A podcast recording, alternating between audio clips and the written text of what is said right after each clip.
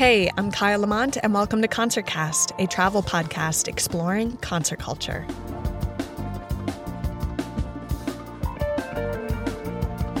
In this episode, I realized just how much I'm tethered to nostalgic music and those AI generated playlists. But thankfully, after talking with freak folk band Cookie Tongue and Adam Wayton, the talent buyer at Flicker Theater in Athens, Georgia, I discovered that my musical tastes aren't hardened after all. In 2018, while kicking off a road trip and stopped at an intersection in the middle of nowhere, Maine, I noticed a green balloon drifting upwards into the clear blue sky. That odd sight felt like a good travel omen. A green light signaling that all was clear to enjoy my solo trek across the country to explore different music scenes. I felt sure I was on the right path, and I was. The trip was epic.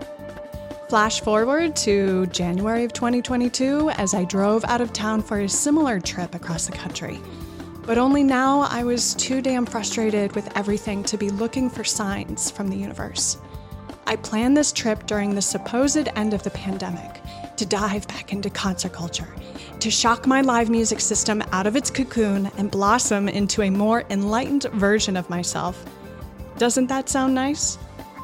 Well, last minute Omicron reschedulings of New Year's Eve concerts were a clear indicator that I should probably just turn around and go home. And while idling in my 4Runner at that very same intersection where I saw that green balloon, instead of feeling inspired and limitless, I felt the spirit of my young and adventurous self leak out of me like a deflated balloon. But rather than turn around and cancel my trip, I continued on, without a set schedule or even a solid destination but I found comfort listening to streaming music playlists, which of course are generated by algorithms that constantly introduce me to perfectly matched, quote unquote, new bands. However, these new bands tend to play songs in all too familiar styles, which experts say rarely challenge our ears. Along those lines, I stopped in Atlanta where I plan to see one of the bands mainly responsible for shaping my musical tastes, a band called Sound Tribe Sector 9 a band so important to my life that I'll need a separate episode to explain why. But with their concert suddenly rescheduled, I attempted to see another band, but I was so disassociated and disappointed from all of the pandemic disruption, I just couldn't enjoy it. So, for a change of perspective, I set out for Athens, Georgia, which was actually on my bucket list of musical towns to visit. I drove along Route 78 where long stretches of magnolia trees and rusted trailers sit next to plastic McMansions. Weeds were growing up through abandoned cars, and the convenience stores on every corner sold NASCAR hats and offered a quick poker game on grimy machines. I queue up a well worn playlist which include hometown heroes in Athens, Widespread Panic, and yes, they're another band that formed some of my musical tastes. And it's funny, they say that our musical tastes develop between ages 12 and 24, and after that, they become cemented and rarely change. And for me, that's true of Panic. I heard them in my early 20s, and they're nostalgic for carefree college years.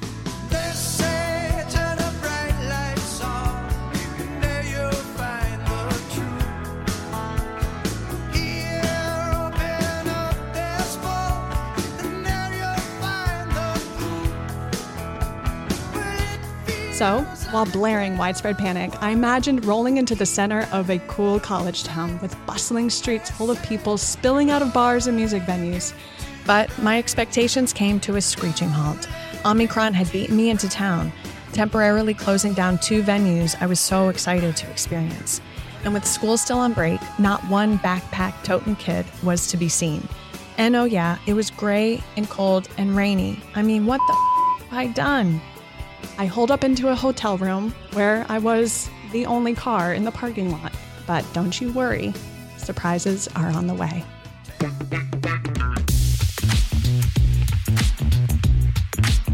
Encouraged by lots of recommendations from a local who lives and breathes Athens, shout out to Rick Paas, I walked around the quiet and peaceful town and there was a flicker of live music hope at Flicker Theater.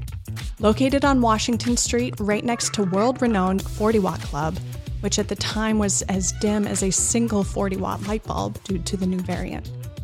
From the outside, Flicker Theater is a burnt red and orange storefront, with a picture window covered in surreal paintings, strung with bare lights. Inside, as if by magic, a bunch of locals have appeared and are milling about. It's a warm musical haven. The theater is divided into a bar with wingback chairs and velvet couches. A popcorn maker's in the corner, and there's a super sweet bartender. To enter the venue, you walk through a black curtain and into what feels like a very cool basement party. Moody red lights lit the bare brick walls, and above the stage, a cardboard cutout of a man looking through a window as if the room had a balcony. I bellied up to the bar and ordered a ginger beer made by a local craft maker called Ginger's Bunkhouse, which had a spicy kick to it. I made travel talk with the bartender and door guy who recently moved into town to play drums in a band. I had no idea what band would be playing, nor did I care. I felt safe at Flicker and in good company. Before long, an experimental art pop freak folk band from Brooklyn named Cookie Tongue graced the stage.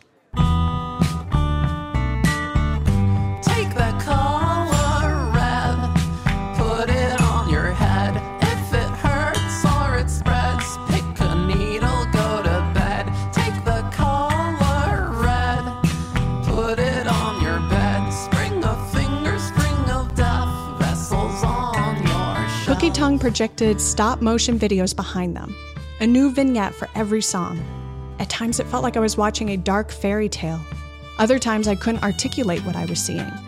But as a film producer, there was no denying how creative and talented the concept and execution was.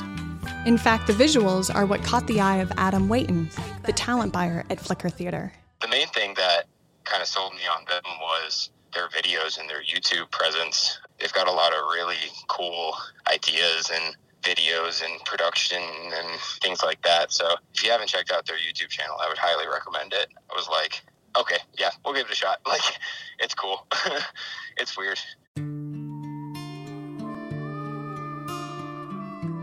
Jacqueline's face paint made her look as though she was crying rainbows. Omer was in a bold, sparkling white onesie with an ornate shawl glittery bright eye makeup, and floppy brown hair. Throughout the performance, they cycled through a multitude of household objects, using them as instruments, including a plastic toy phone car on wheels. Omer even jumped off the stage to roll the phone car around the floor. Jacqueline played the musical saw so meticulously, it seemed for a moment that it's odd that every band didn't have someone playing a musical handsaw.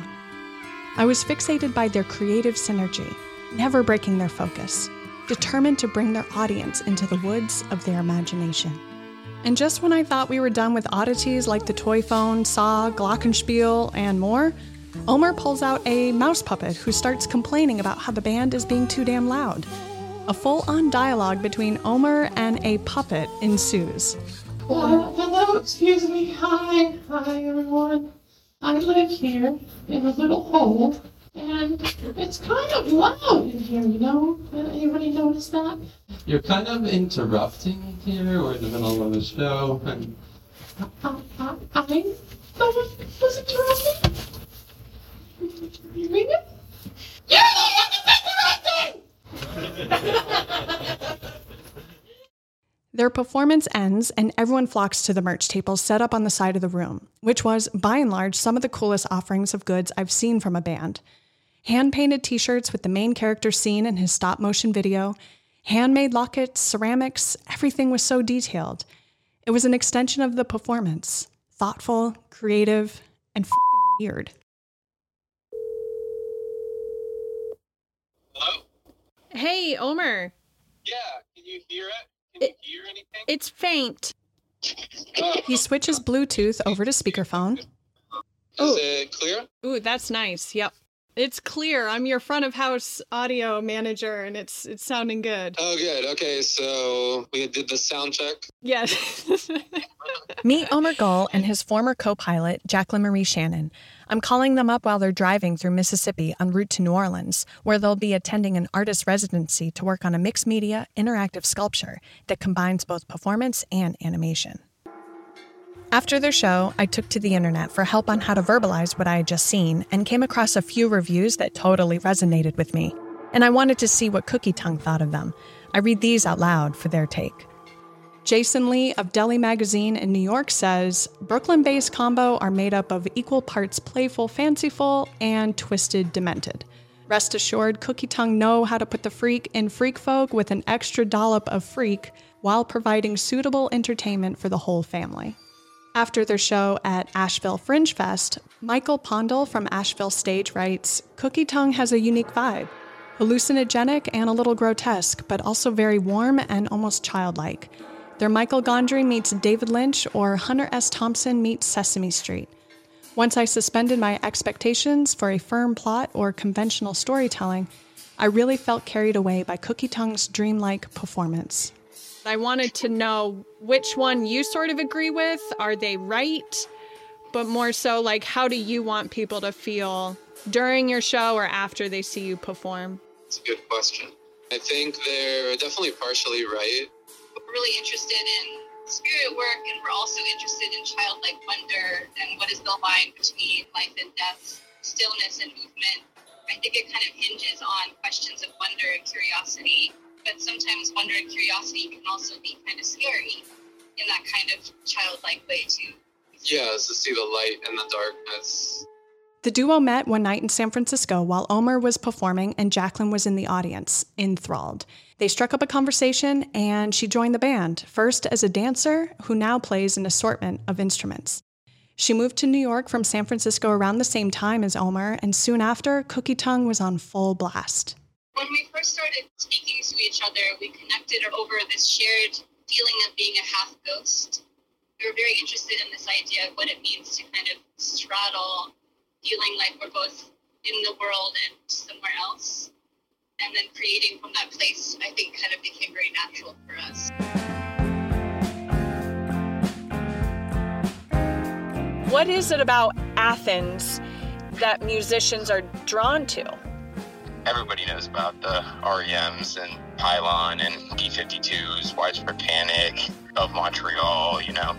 When I called up Adam Wayton, the talent buyer for Flicker Theater, who we heard from earlier, he was actually getting ready to play at South by Southwest in Austin with one of his five bands, the Pink Stones, a country rock band who you're hearing from right now.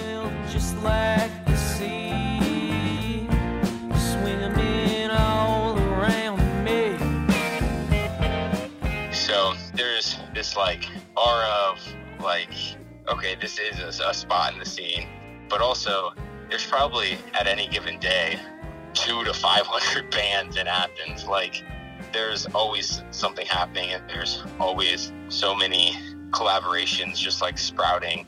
It is a college town, but once you kind of get to the other side of that, I feel like it really opens up and like that's the scene.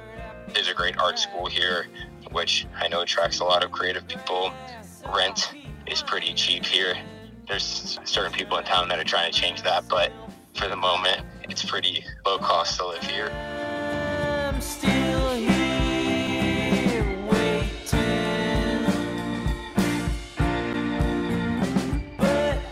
For people who haven't been to Athens, how would you describe the city?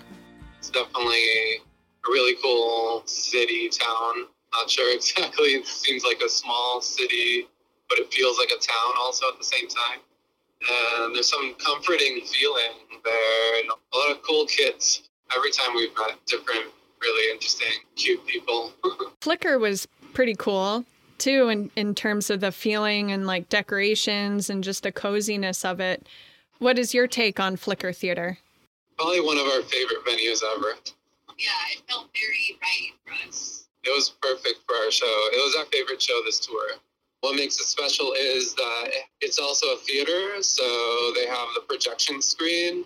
The sound was just really great, and the sound person, Aaron, was super nice and dialed in the sound really well. We've always been a, a, movie theater. That's how it started, like showing independent movies, showing B movies, showing cult movies.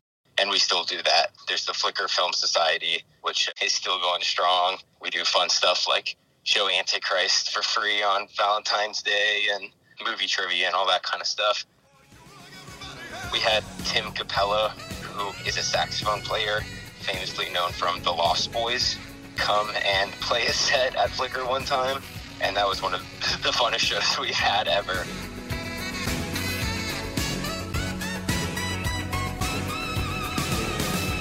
We were able to show The Lost Boys before, and then have a greased up, shirtless Tim Cappello play uh, some saxophone.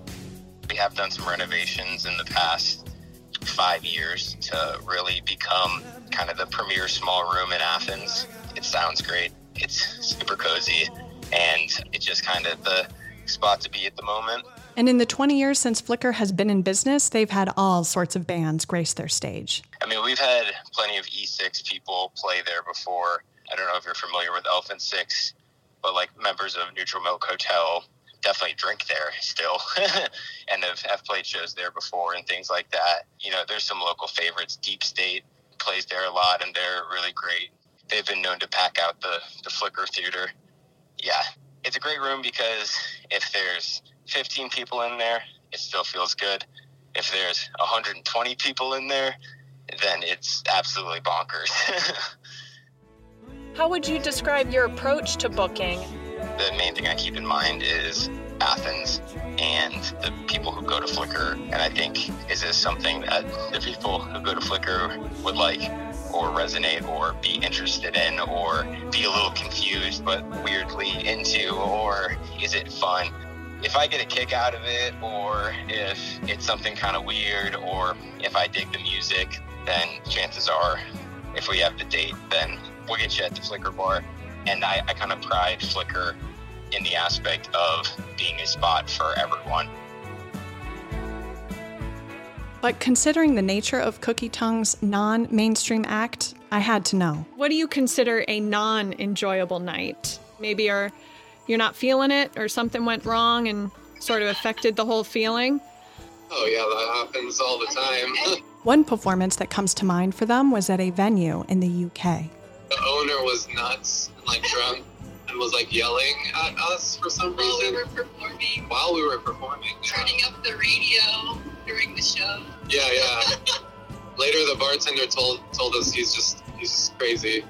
That's a radical example. But that show was That was, good like, though. fun. Made some progress on a song or two that needed that aggression, that aggressiveness.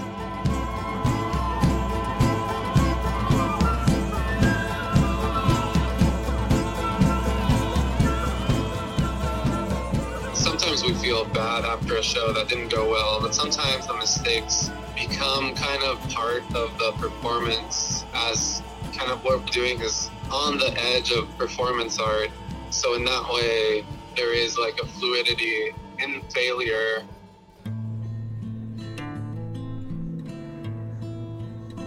Another cool spot they've performed at in Athens is a place called Happy Top, a bed and breakfast meets DIY music venue.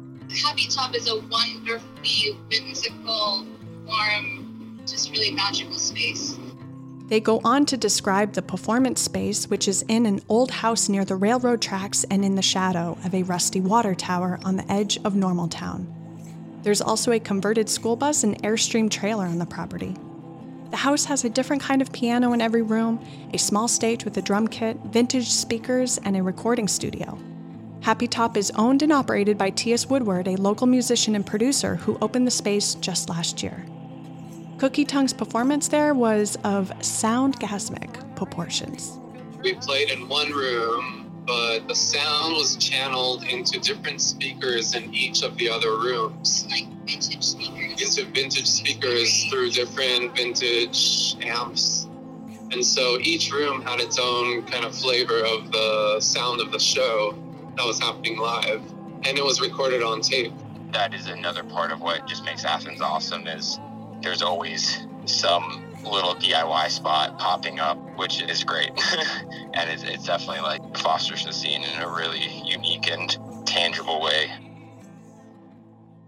The icing on the Athens music scene cake is a local nonprofit called Nucci Space. Nucci Space was started by Linda Nucci after living through her son's battle with crippling depression and enduring the overwhelming darkness that accompanied his death by suicide on Thanksgiving Day in 1996. She decided to turn her grief into a mission to support others and help alleviate their pain. Her dream radiates through Nucci Space as it's been part of the cultural fabric of Athens for more than two decades and has done immeasurable good for not only the music and art scene, but the entire community, And no surprise, but Adam also works there as a facilities and operations manager. So we have practice rooms and gear rental and stuff like that. And we raise a bunch of money and then we provide counseling services at subsidized rates or for free for musicians, as well as other health services like free custom earplugs, or we bring in a dental bus a couple times a year. So I get to meet a lot of people playing bands in town, which helps a lot with the talent buying aspect of working at Flicker.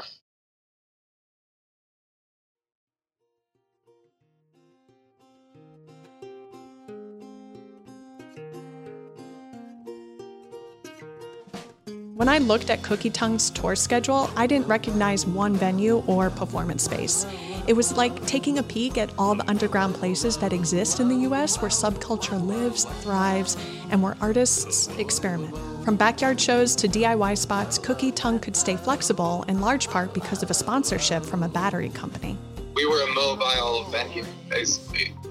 We had a projector on battery, we had the PA, the lights, the sound, the, all the equipment. So we could just set up anywhere and just play a show. We did in the middle We of did. the forest. Yeah. You guys must have put on a bunch of miles. What are you driving in and how'd it go? What was the odometer reading? That's a whole other tour that we did to all the different mechanics in the US. Our car broke We- so many times. we made sure to make a stop at like seven mechanics in different cities. Our air condition went out right as we were entering into the desert during a heat wave across Nevada overnight. That was it was a very big adventure. Careful not to jinx their tour cube, they've been traveling in a 2010 Honda Element that's been tricked out with bunk beds to make it easier to store their gear. Does the little mouse have his own bed? Oh, he has his own box. He has his own box. I was gonna say no comment, but let's be truthful. He lives in his own tin box. The little mouse that I inquire about is the same one that popped out on stage in between acts to complain that the music was too loud. It's a hand puppet made from an old shoe. And the mouse is a stamp collector.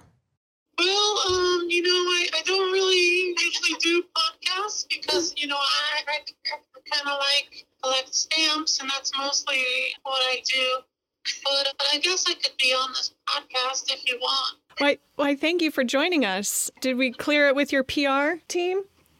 Well, I didn't really clear anything except for my desk today because I was working on some new stamp experiments. The mouse later tells me he was born from a commission from the Kelly Kid Jewelry Heist Show, an experience in California that merges entertainment and jewelry making for kids. And I can only imagine what that mouse was doing there. No, but Mouse Puppet, what is your New Year's resolution? I've written a whole album of poetry on stamps. And it's like a stamp album poetry conceptual piece. The mouse scurries back into his little tin box inside a cube on wheels that barrel along the Mississippi Interstate on their Soggy Miracle Tour, which is also the title track off their album. Wouldn't want a soggy miracle in my mouth. Wouldn't want a soggy miracle in my throat.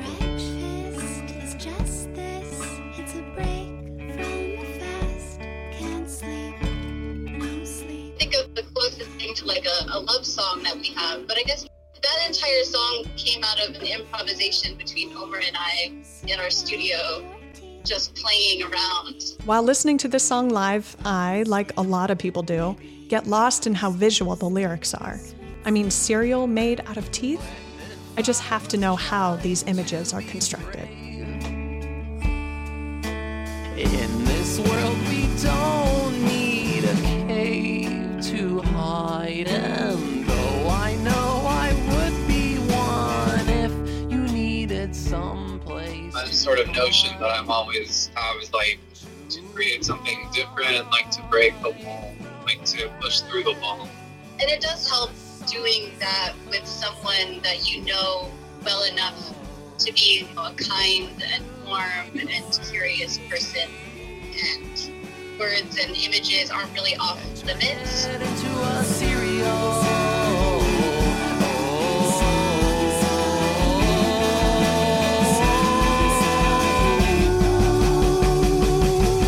Driving gives them time to craft their musical goals, which include opening up for big bands like CocoRosie, Joanna Newsom, and the Decemberists. And they would also love to play at Baby's All Right in Brooklyn. A big dream of theirs is to perform at major music festivals. But it isn't the fame that they're drawn to, it's the possibilities of scaling their show and their creativity. You know, go all out and have full band with maybe extra dancers, which we've done before, and like have a team that is in charge of special effects, projection, like make it a whole production. I would totally be in the front row of that performance because of my experience watching them at Flicker Theater. They took me into a disturbing patch of woods where comical elves and bizarre creatures ushered me into a new subset of my music psyche. And after I let go of my thoughts and my over criticism, I was able to dance with them in the woods of their art. Their show was a palate cleanser and a reminder that we must challenge ourselves to seek out new music, music that we're unfamiliar with, or in my case, embrace the weird and the unknown. Do you ever get any pushback from people maybe just being like, or just being maybe really uncomfortable? We've actually had a couple folks who sort of just happened to be at a show not knowing what was going to happen and, and actually have said, Your music is not my cup of tea, but I really respect what you're doing, and this was really enjoyable for me, so thank you. Ben Ratliff, a music journalist, critic, and author of the book Every Song Ever, says the problems with sophisticated music data algorithms is that infinite access to music, unused or misused, can lead to atrophy of the desire to seek out new songs ourselves and creates a hardening of taste. And having rapidly acquired a new kind of listening brain in today's musical landscape, a brain with unlimited access, we dig very deeply and very narrowly, creating bottomless comfort zones in what we have decided we like and trust. Or we shut down, threatened by endless choice. Algorithms are listening to us, so at the very least, we should try to listen better than we are being listened to. It was really inspiring to just reach out and get out of my comfort zone. And I was wondering do you ever force yourselves to get out of your comfort zone and try something that you don't normally do? Musically speaking, I feel like both Omer and I recently have allowed ourselves to enjoy musical theater more recently, like popular musical Mhm. theater, in a way that maybe we hadn't been before, and that's been really enjoyable. And also is inspiring because we have this idea of doing a freak folk opera Thank you, Cookie Tongue, for being the concert cultural reawakening I needed, and to Flicker Theater for booking them. The road trip before their show felt like I was going through the motions, seeking out the nostalgia, tunnel vision on creating anything new. After my trip to Athens, I started asking audiophiles about their preferred streaming platforms, and I kept hearing about NTS. It's a global radio station that has streaming and curated mixes made by, get this, people. Listening to NTS is like entering a cool record store, but without commercials. And I'm sorry if you've already heard of NTS, but for me, it's been an absolute revelation. Once I downloaded this app, I felt instantly back in the driver's seat of change. So, rejuvenated and empowered, I have a new goal when traveling to challenge myself to listen to music that's not generated by algorithms. And I'm motivated now more than ever to go deeper into the subcultures of concert culture and to be more intentional on avoiding nostalgia, which, as good as it feels to self soothe with music from our past, it can stop us from venturing down new roads. And just like seeing that green balloon on my trip a few years ago, I'm now filled with hope, reinvigorated. Maybe after all, there is a chance for us to expand our musical tastes later in life. Or, like Ratliff says, at least we should try to simply listen to more. Next time, I'm taking you to Happy Top, that lodging and performance space in Normaltown that Cookie Tongue was raving about. Subscribe to ConcertCast wherever you listen to podcasts, and find us online at concertcast.live. And do you have a favorite concert buddy? Well, make sure to tell them about our show. This has been a Good to Go Studios production, created and produced by yours truly, me, Kyle Lamont. Our co writer in this episode is Jim Picarello, our editor and engineer is Pete McGill, and our supervising producer is Heidi Stanton Drew. Learn more about Athens and its vibrant music scene, as well as the bands heard in this episode, at concertcast.live. Special thanks to Cookie Tongue, Flicker Theater, Rick Poss, Charlie Ryan, and thank you for listening.